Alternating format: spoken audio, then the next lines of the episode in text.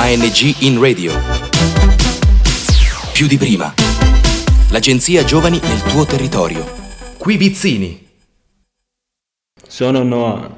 Oggi insieme a me c'è Silvio Leanza, un operatore del 118. Gli operatori del 118, così come i medici e gli infermieri, sono stati protagonisti indiscussi di questa pandemia, impegnati in prima linea nella lotta al coronavirus.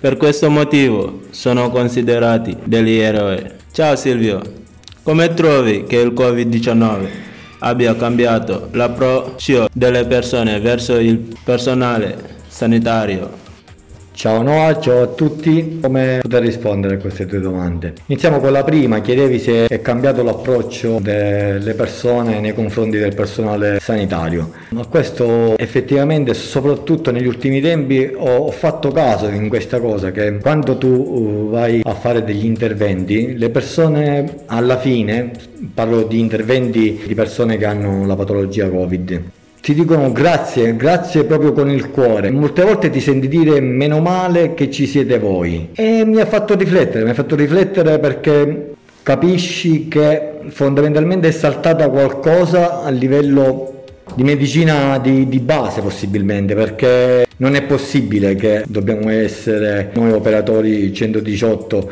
che molte volte veniamo ringraziati semplicemente per averli supportati psicologicamente, per averli saturati, per aver preso una pressione. Ho capito proprio che l'approccio nei nostri confronti è cambiato, ma è cambiato perché secondo me è saltato qualche altra cosa. Riguardo al fatto di essere eroi, no, nella maniera più assoluta. Uh, eroi no, io penso che di essere un privilegiato che fa un lavoro che mi dà la possibilità di aiutare le persone che hanno di bisogno. Tutti gli italiani hanno apprezzato il vostro coraggio e la vostra volontà di non lasciarvi sopraffare di questo nemico invisibile. Ma ci sono stati momenti in cui hai avuto paura? Paura no, sicuramente questo nemico invisibile ci ha fatto alzare la soglia dell'attenzione perché mm, stai molto più attento quando indossi i DPI, quando li togli, quando ti approcci alle persone in difficoltà. Quindi posso dire paura no, però se devo essere proprio sincero, magari finito tutto, quando torni a casa nel momento in cui stai per passare la porta di casa tua, effettivamente un pizzico di paura, paura, timore ce l'hai, ce l'hai perché non sai se sei completamente pulito. Hai avuto colleghi contagiati dal virus? Ormai come tutte le categorie, come un po' tutte le famiglie, si può dire il virus non guarda in faccia a nessuno e anche tanti di noi sono stati contagiati. Nel nostro paese non ce ne sono, ma nelle postazioni limitrofe ce ne sono diversi. Da marzo ci sono stati cambiamenti del vostro lavoro?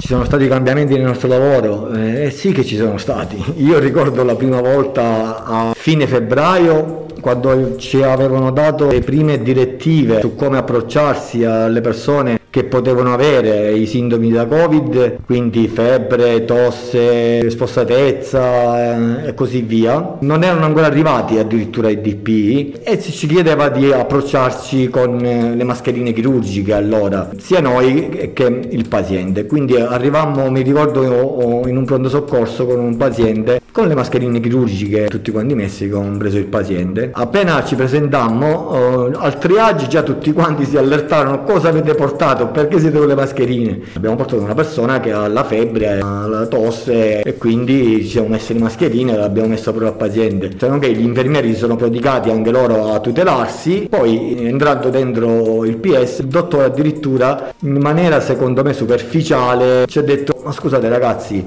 voi però non dovreste fare così. E gli chiedo, scusi, perché non dovrei fare così? Sto attuando quello che ci è stato chiesto. Cioè ragazzi, così voi mettete in ansia la popolazione. No, guarda, dottore, dico, io ci sono tutti i presupposti per dover utilizzare una mascherina chirurgica, stiamo parlando. Se le vuole continuare a rimanere senza, lo faccia pure. Eh, oggi no, oggi prima di andare al pronto soccorso viene fatto il test rapido per vedere se sei positivo o meno, se no non si accede più al pronto soccorso, quindi è cambiato tanto.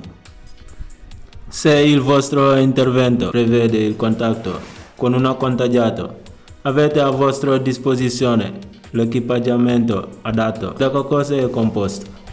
Subito quell'episodio che ho raccontato prima, poi sono arrivati i dispositivi personali di protezione individuali, sono composti da una tuta, dei calzari, una FFP3 se non che FFP2 o KN95, una mascherina e una visiera. Inoltre eh, indossiamo dai 3 ai 4 paia di guanti sulla tuta in maniera tale da poterli togliere man mano che lavoriamo. Ad esempio se io devo guidare il mezzo dopo essere stato a contatto, magari sfilo il primo paio, li metto in un posto dove poi verranno tolti e così via per non contaminare molte cose. Vedi ancora in giro comportamenti sbagliati. Cosa pensi delle persone che dicono che il Covid non esiste? Posso dire che qui la nostra comunità si è comportata abbastanza bene. Infatti la prima ondata non l'abbiamo affrontata nel senso che non abbiamo avuto nessun contagiato, l'utilizzo della mascherina, il distanziamento. Vedo che si ha molta voglia di ritornare a, a vivere eh, come si faceva una volta, però ancora non è possibile, ripeto, oh, credo che ci stiamo comportando bene. Mettiamo per un attimo da parte il tuo lavoro. Come hai spiegato ai tuoi figli la pandemia e soprattutto che per un periodo sarebbero dovuti rimanere a casa.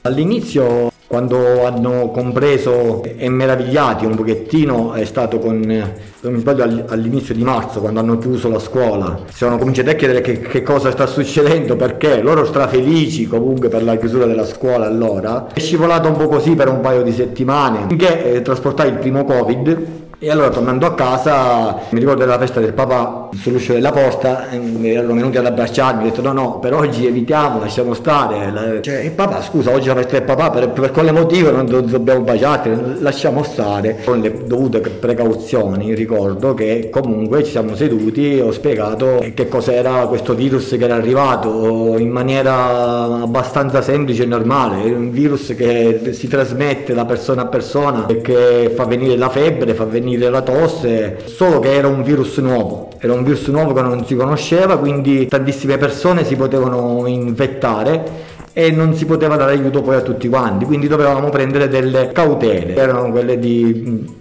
mantenerci un po' a distanza, indossare la mascherina quando si era con gli altri, disinfettarsi le mani più spesso. E poi gli ho anche detto che loro erano giovani e il corpo li avrebbe aiutati a combattere questo nuovo virus a differenza delle persone magari un po' più anziane, così per non tenerli in angoscia e poi, eh, siccome eh, siamo noi che lo trasportiamo il virus, purtroppo dovevamo stare a casa e cercare di non circolare, perché sennò avremmo alimentato la diffusione di questo virus. Speriamo che possiamo volgere nuovamente ai nostri modi di fare di una volta. Da alcuni giorni hai ricevuto il vaccino contro il Covid. Perché è importante di vaccinarsi?